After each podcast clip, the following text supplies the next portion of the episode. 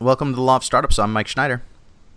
And I'm Joe Wallen. Thank you for being with us. Uh, today, we are lucky to have on our show Red Russak. Uh, Red is a uh, community uh, evangelist uh, and uh, does a lot of things in Seattle with all sorts of different groups. super well known in the Seattle area. Great to have you on the show, Red. Thanks for being with us. Yeah, thanks for having me. Good morning and happy 420. Happy 420. Hey, so so Red, you're involved in like so many different fun things in Seattle. What I, I, don't I actually don't quite know where to start. Although I am I am like I'm I mean I'd like to hear about your your your visit to the White House. I'd like to hear about that. Yeah, you know it's funny. Uh, I do a lot of things, but at the same time I'm very focused on getting every job done well. And uh, getting to the White House was just uh, one of the experiences I was lucky to have last year. Um, I, I, don't know where you want me to start. I mean, is there? A, it sounds like you're alluding to the whole concept yeah. of of uh, my maybe the cannabis piece. Was that is that what you're referring to? Yeah, I'm curious. I mean, I'm let's curious let's give let's give the listeners a little overview because for people that, that don't know Red, Red's kind of a, a pretty public figure in the startup space. He's been involved with uh, Startup City. Was the uh, was that uh, kind of the first foray into community um, I don't know mm-hmm. development around around the startup space and and um, Startup City was sold to the to the city, right? Like, did, did the city of, of Seattle buy it? Yeah, so uh, originally called it Startup City because I wanted Seattle to be the startup city, right? so we, we had like a commission with uh, was Mayor McGinn, and he invited all these different heads of different parts of the community, right? So you had like Rebecca Lovell there, you had Chris DeVore, Andy Sack, uh, you know, Mark from Startup Weekend. Everyone was there. It was incredible, and you know, of course, you had the GeekWire crew there. And we sat down, and at the whole time, I just kept pointing to the solution is that we need to call Seattle the startup city. There is no other city for startups. It's the startup city. And uh, at a certain point, you know, McGinn looked at me, and everyone kind of pointed at me, like, "Oh yeah, by the way, this is Red. He's the kind of guy who just likes to get shit done." And uh, afterwards, I walked up to him, and I'm like, "I'm going to start something called Startup City." And uh, you know, he said, "Let's see what happens." So a couple weeks later, I kicked it off and realized it didn't have the same branding impact as Startup Seattle, so I actually renamed it Startup Seattle. But um, yeah, it, it, was cool because like uh, about two years later, the city of Seattle actually acquired it. Um, McGinn kind of kicked off the acquisition and said, "Let's let's make this an official economic initiative."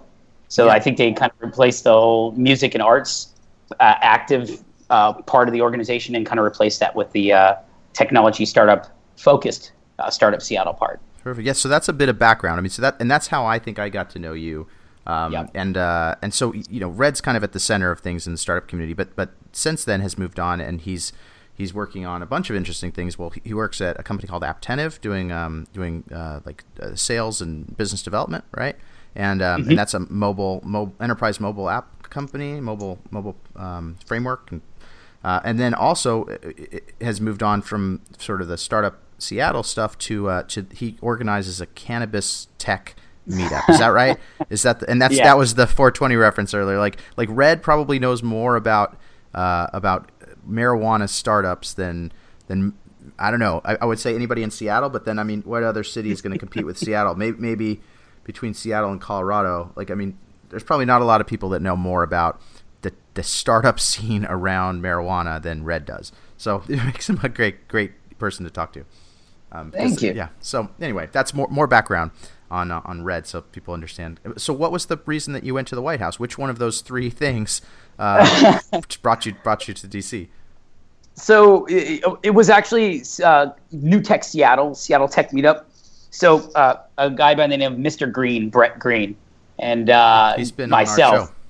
Yeah. So Brett, Brett and I, we started uh, the group together, and uh, the White House wanted to create this essentially this recognition for people around the country that were doing uh, great things uh, to create community around technology.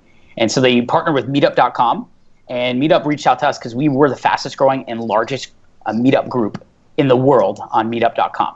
Right, there was only one other that was bigger than us, and that was the New York Tech Meetup. But in terms of size and speed, we were at the top of the stack. So they had us come out. But what they didn't know is when they called on me in the live webcast to say, hey, and what meetup do you run? I'm like, well, I do New Tech Seattle, but I also run Cannabis Tech Meetup.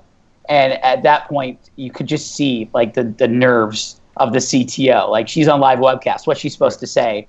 You know? uh, so I kind of sprung it on them. They did not know I had any involvement in cannabis. So that was uh, after that, I can tell you my security check was definitely going under review. I can promise you that much. well, that's that's great though. That's a that's a. I mean, you gave an honest answer. You're involved in something pretty neat, and uh, you know, good, good. I'm glad you. I'm glad you said that. That's, yeah. that's exactly the right thing to have done, I think, in that circumstance. Oh God, it was it was funny because I had like my red sweater on, so classic red, right? Had to make sure everyone knew who I was in the room. After that, I'm pretty sure everyone in the room knew who I was. But uh, I also had like my yarmulke, like a you know my Jewish kippah skull sure. cap on. And yep. so right afterwards, this woman from Yahoo came up and it's like, okay, a Jew that smokes pot, nothing new. But to be able to say that in the White House, what you got to tell me? There's a story here and I was lucky enough to actually get a story in uh, Yahoo News about that, right next to like announcing Hillary Clinton for for candidacy. So it was like really weird being right up against that one. But yeah. uh, that's funny. That's super funny. Well, New New Tech Seattle has just gotten to be amazing, right? I mean, how many how many people come to these events now? Uh, so last month we just did one at UW. It's like our a- annual represents uh, University of Washington and what they do for the tech community. Yep. And I think we had like 700 people RSVP and maybe about 500 show up. But on the average, we have about 300 a month uh, show up at Galvanize. It's pretty, it's pretty incredible just to see, you know, consistently for almost two and a half, three years now, the community continue. Oh wait, maybe even four years now, the community continues to come out to these events. Wow, time really flies. Sorry, I'm just can't believe it's 2016. Where did my years go? Yeah, that's that's wonderful. Well, that's um, so you and that's you and Brett started that group together. Is that is that a fair statement? Yeah, yeah. We we started it uh, 2012 uh, as a as a you know partnership. We sat down. We, he didn't actually give me a choice. If you if you call Brett right now, I'd like to phone a friend. Uh, and Brett, when he uh, when we first approached me, he's like, I don't care if you want to do this. I need to do this. We're going to do this. And he was like a month into Seattle at the time. He was super new. He actually came from Boulder, and where they had another new tech for New Tech Boulder. So he first thing he wanted to do, he was obsessed. He's like, if I'm going to be new to a city, I'll first thing I want to do is I want to give to the city. So he actually didn't even give me a choice. He's like, you're going to do this with me. You don't have a choice. And like two months later, we kicked it off. So. Well, that's that's really great. So, um, and then when did you start the the marijuana or cannabis um, meetup? Uh, trying to think back. My short-term memory is always fading when it comes to that meetup. Uh, uh, I would say probably July. I think it was July 2014. Okay. Uh, we uh, Cy Scott, the founder or co-founder of Leafly, and okay. I were actually at a happy hour together, and we talked about starting the meetup. And I think it was like yeah, two almost two years ago. So tell me about the meetup. How, how is it? I, I went to one of those uh, early on when you first started organizing it. I wanted to see what it was about. I remember. I, mean, it, I remember. yeah. Uh, so how has it how has it evolved since then? I how's the like? Tell us about the the the um the legal pot business in Seattle. And first, I guess you know how are things evolving, and then secondly, I'd like to hear about you know some of the tech and startup ideas that you're starting to see uh, come come out of the uh, you know things that you're you're seeing at the meetup.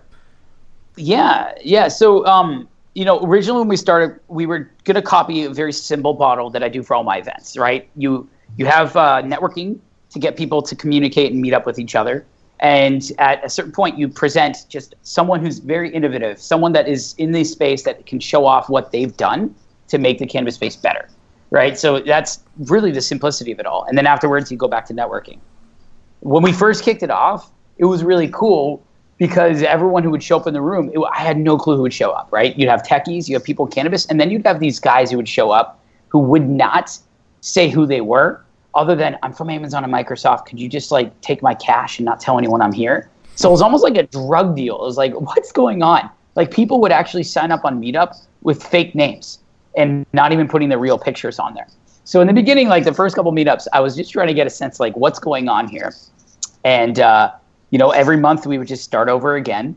And it was incredible. The, the just amount of connections. People were finding jobs. Um, people were emailing me. But the one kicker that really made this weird was after every single event, there was this back room that was, I'm pretty sure this is not legal, but everyone would pile in there and it would just become a smoke cloud. I mean, I'm telling you, it, it, it broke every rule, but it became not only like, obviously, it's like you, you have a community of people who are in cannabis, not everyone in the room smoked, but for those that did, you'd always had this like VIP section that kind of started to form. And for like six months, it was just, it, it just, it, we kept it quiet, but that was like a big thing. I think we're the only meetup in the world that actually like had marijuana as like a networking aspect of, of the show, I guess. so tell me about like what tell me about some of the tech like tell me tell me about some of the technology that's evolving in, in the cannabis space that you've kind of become familiarized with um, as a result of being involved with, involved with this. Yeah i was about to say me telling two lawyers about smoking pot illegally. Uh, so you know I'll, I'll, go shifting to gears to the technology.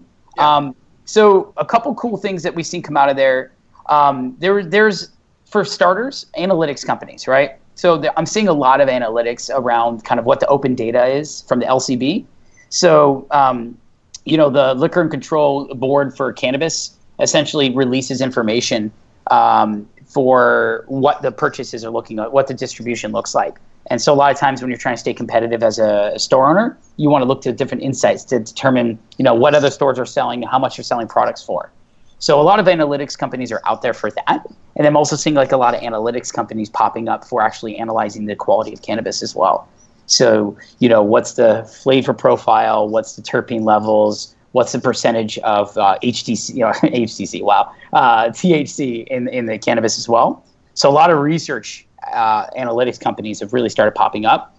But then we also see a lot of consumer facing products as well. So there was a guy who tried doing a delivery uh, I think it was called Canary in the beginning. It was two guys from UW. Didn't last long because legally you can't deliver pot, yeah, right? you tough, have like tough business. It's a tough, tough when your business model is contrary to the law. You, you got to wait for it to, you know, you either have to like take a long time and wait for the law to catch up, or you just have to like assume that if you get successful, you'll you'll get too much attention and have to shut down. Um, yeah, which which I mean, if you look at the Stranger, right, as a newspaper, they have services where you can just call up and get pot. It's completely advertised. It's completely illegal, but cops are not going to stop them. They have no way. Like you literally can tweet for weed right now and have someone show up at your house. It's ridiculous.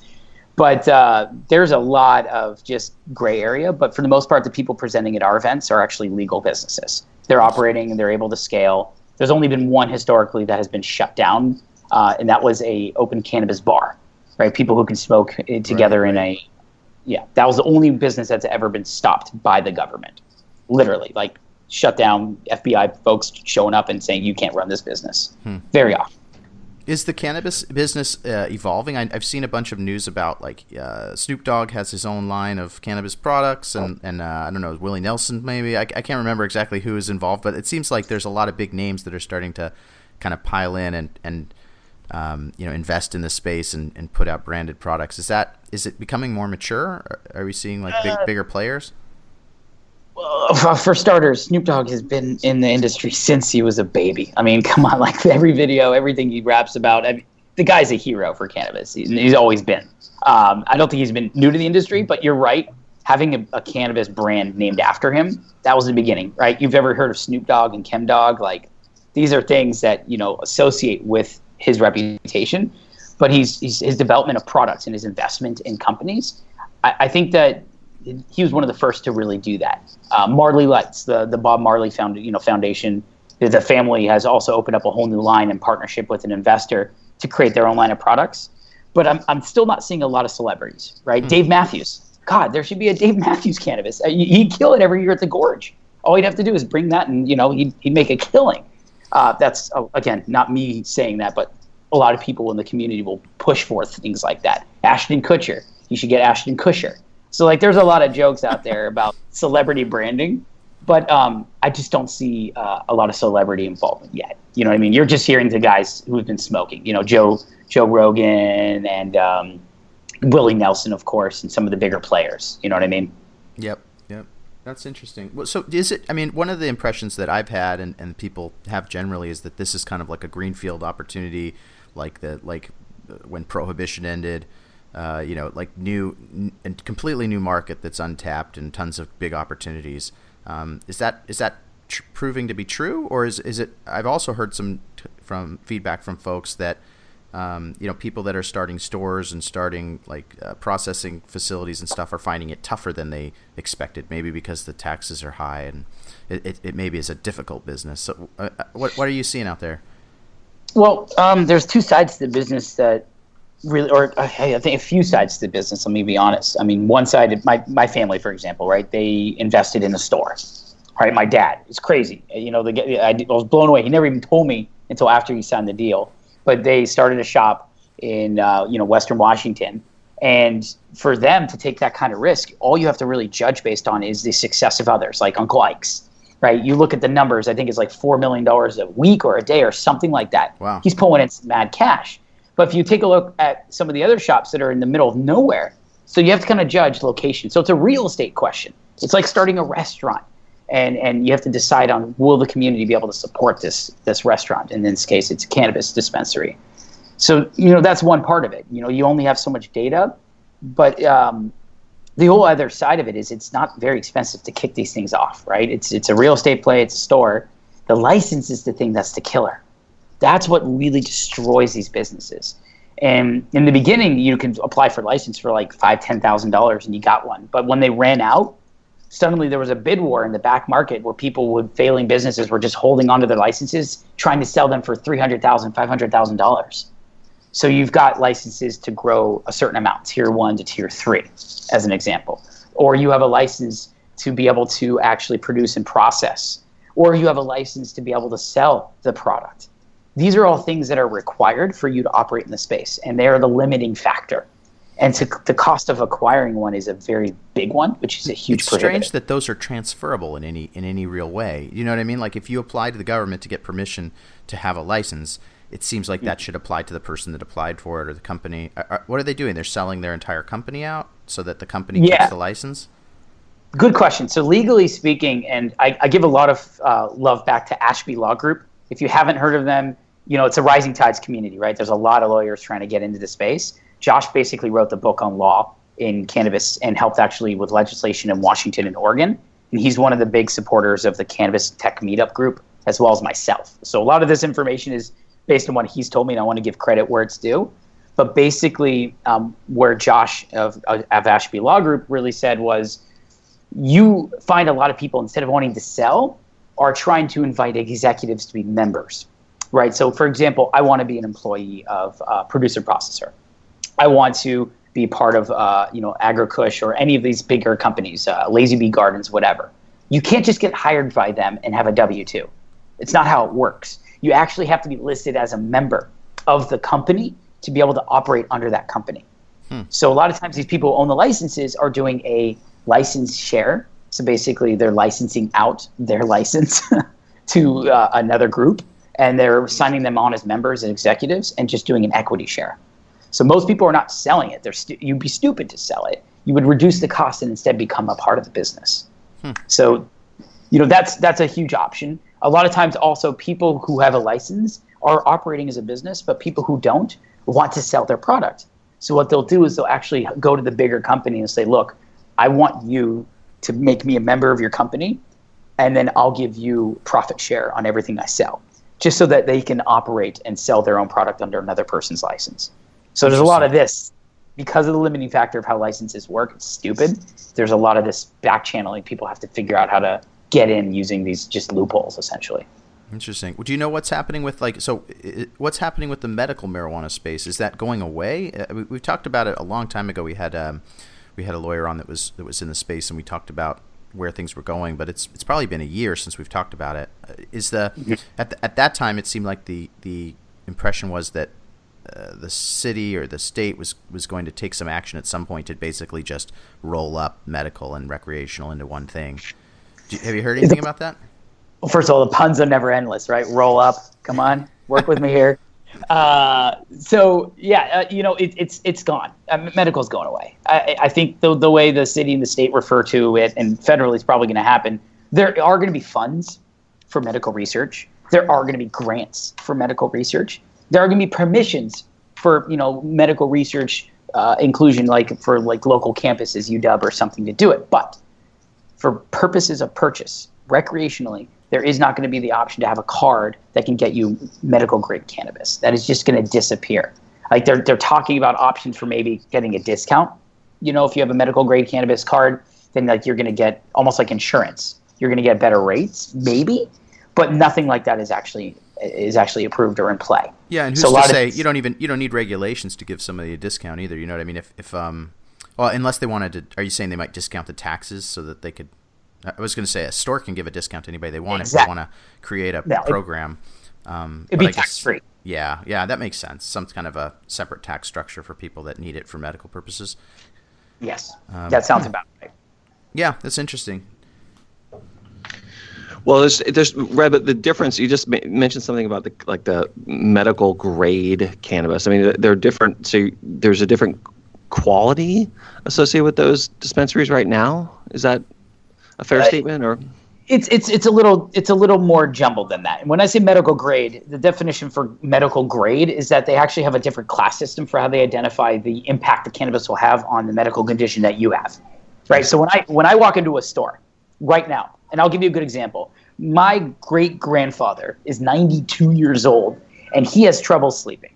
So here I am going into a store and I'm like, look, my great grandfather wants this cannabis. Can you help us determine the right one for his condition?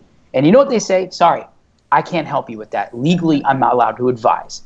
So, one of the rules of selling cannabis recreationally is you can't actually give medical advice. You are not allowed to actually state anything on record that is a medical advice because they don't want you to confuse this as a as a potential liability for something that can solve a problem because there's no evidence out there.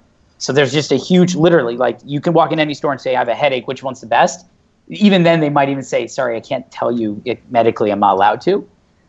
That's what, what the difference is for medical grade. For medical grade, they have definitions for each one. High CBD for, for you know, an Afghan Kush will actually have this kind of impact on you. Well, if you go for a lower CBD level, but with it's a higher indica and it also has a terpene profile of X, it's going to have that impact right? So it's like a mix match chemistry lab where they can actually tell you what the impacts will be.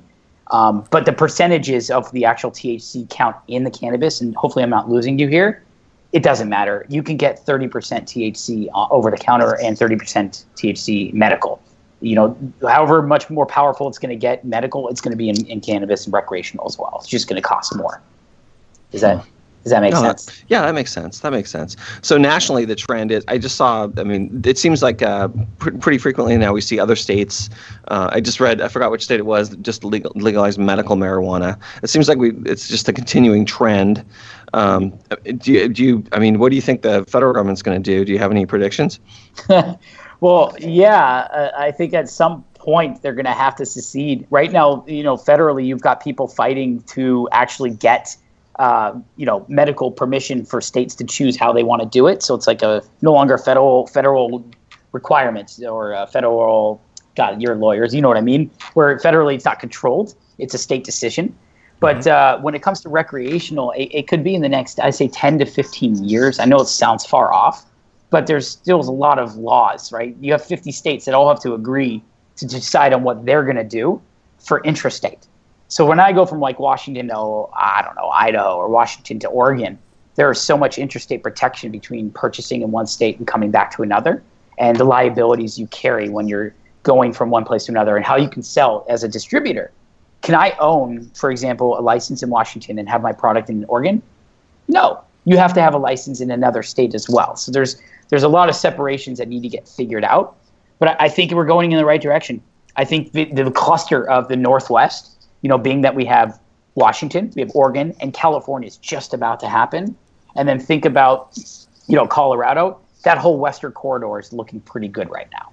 You know, so I think I think we're going to set some precedents in terms of how we travel interstate. I think we're going to get some federal approval to figure that out. But, yeah, well, it's it's again, nice to see. I mean, we've got a pretty good experiment going on here and in Oregon and Colorado to the point that like the rest of the country, if they're a little on the fence about whether this is going to be a problem, can kind of sit back and watch what happens in our states and see if it's like you know going to cause huge social problems or if it basically is a non-issue. And um, from what from what it seems, it seems like it's been effectively a non-issue. I haven't heard anything about uh, DUIs going up or crime going up or any of the things that people might have might have been concerned about. I mean, from, from at least anecdotally, it doesn't seem like there's been any impact. Um, so maybe maybe that'll help you know help those those states on the fence like look at it and say, okay, well, like maybe we don't have to be as fearful about things like changing overnight on account of a, a change in the law. Yeah, I, I, I, think that's right. Although I will caution you, um, cannabis is, is, split into two when it comes to evangelists. You've got the people that really want recreational, and then you have the people that really believe in the healing powers of marijuana. And there is a lot that it can do for people with like PTSD, right? There's a huge movement. You take a look at uh, Magical Butter. The guys have been funding the Cannibal Run, essentially going across the country, educating people about PTSD. You've got um, our group is representing another group that represents, you know, the healing again, the healing factors for people that are suffering from, you know, coming back from from war overseas. You've got a lot of other things like cancer, RSO, and its healing properties for maybe helping, uh, you know, subside or help uh, fight against the, the cancer cells. There's a lot of research that's still up in the air, and as a result of that, you're also having a lot of people who are really passionate about pushing for legislation around medical as well. So when you look at cannabis, you got to really separate the two. There's two different categories and there's two different audiences. So when I say like, you know, I'm talking about cannabis recreational, I might offend somebody on the medical side because they don't feel like it's not get, it's not getting enough legislation, it's not getting enough attention. So I just want you to be sensitive to knowing that there's two sides and how you yeah. present the story can really it can really change a, a conversation. Right. That's for damn sure. Right. So are most are the medical folks saying, "Hey, man, like stop trying to turn this into a recreational discussion. That's a tougher win. Like, why don't we just focus on the medical thing? Try to get that pushed out federally um, because if we try to go straight for recreational, you're just going to find it's going to slow everything down for the people that really need the the the medicine. Is that what? Yeah, that's that's right. You have a very strong group of people that are very upset, even at the law that Washington put up. They're pissed off because they're losing their medical license. Now they now they have to pay twenty or thirty percent more. They can no longer afford cannabis. That's their that's their whole right, thing. Right, Because a lot of the reasoning on, on like part of my thinking on, on why I'm in favor of legalization in general is it's a great source of, of tax revenue. I mean, it just seems like it solves it solves a lot of problems, but one of them is, you know, it's it's a great source of tax revenue that would otherwise be funneled into maybe you know black markets or folks that that we don't want to have that money. So. Um, yeah, I could see I could see why people that were saying, "Hey, the the purpose of this is not to raise money. The purpose of this is to help people that need help." Uh, yeah. I could see why they'd be pissed about a twenty or thirty percent tax. Um, hmm, it's interesting. So, so to take a step back, because I know you you know a lot about what's happening in the tech community. Could, do you have any like um, good examples of? You mentioned Magical Butter, like they're, they're a company in Seattle, right? They're making like a don't they make a machine that like helps you extract uh, extract THC into butter. Like, t- tell me if, about some like some of the promising startups and people that you think are doing interesting stuff in the space in Seattle, like Leafly and and um, you know, I'm sure I'm sure you've heard of some new stuff that maybe we, we haven't heard about yet. Um, in, in, yeah, shining well, shining beacons of light. Yeah, um, well, it's always tough to say, right? It's, it's an early industry, but I would take a set your sights on a couple companies. First of all, Headset. I got to give credit to Cy. He left Leafly with the co-founders and created a new company called Headset, um, and they essentially bring all the analytical data about purchasing and distribution and uh, point of sale and give it to uh, these rec shop owners. Hmm. So if you're an owner, you can figure out what cannabis you should be ordering at what quantity and how it's selling. They, they have a whole solution for that. It's incredible, and their their ability to just create great visuals and just make it easy to use for owners. I think that product looks very promising. Um, also, you know, there's a company called Kush Tourism, Kush Guide. If you've ever been in the market or you go to some of these motels or hotels, you'll see a map, a physical map of all the local places you can check out for, that are cannabis related.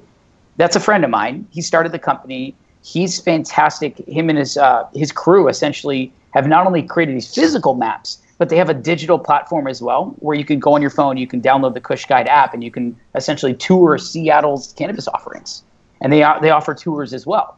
So he's smart because he split his business into print. He's got a digital application, and he also has just more of an experiential part of his business. Where if you guys want to do a tour, I would highly recommend Kush Guide as well. Uh, Kush Tourism, uh, really good group of guys. Uh, but they're they're raising funding like everybody else, right? They they have the ability to go out and ask you know angel investors for money, just the same way as headsets went out and raised a round for money as well. So these are tech companies. They're startups.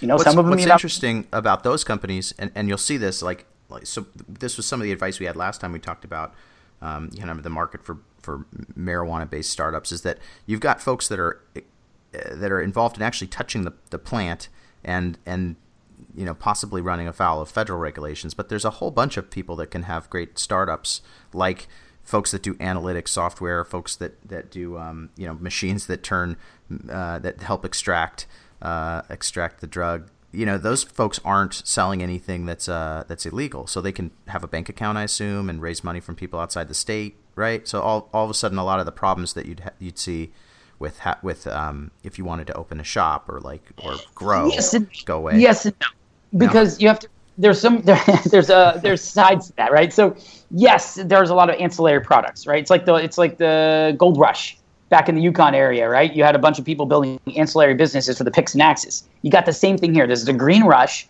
and then you've got your ancillary products like the extraction units, you know, the battery chargers for vaporizers, the bongs, the vaporizers themselves, etc. The challenge that they have is that a lot of times these guys are licensing products from major companies that actually have restrictions on how they can be used. So a lot of times, I'll give you a good example: a cannery. I wanted to start a cannabis company where I can can products. You know what Coca-Cola's cannery provider said? Sorry, we can't give you aluminum. We're the biggest provider of can, uh, provider of cans, but we can't give you aluminum because it's in our contract that we can't provide anyone, you know, cannabis-related products or anyone with alcohol or tobacco-related products. Hmm. Then you call another cannery and like, sorry, we have a deal with you know Seven Up, and the, the the list goes on. So there's a lot of requirements for for bigger companies where you're licensing tools and technology from them, but it's part of their requirement that they actually can't give it to you because you're in the cannabis industry. Hmm. Um, there are some rules and regulations around who you're collecting money from. So yes, you might have an ancillary product, but a lot of times these ancillary products are associated with weed in such a way where a lot of times they're actually under restrictions as well because they're collecting money directly from um, you know the cannabis companies and they're packaging it with it. So there's some gray area, but you know for the most part, the whole industry is in the gray area. It's still the wild west. Like overnight, a rule can change, and it'll literally either improve the quality of the marketplace or destroy it. So probably not the latter, though. These folks are pretty resilient and find ways to make things work. Yeah.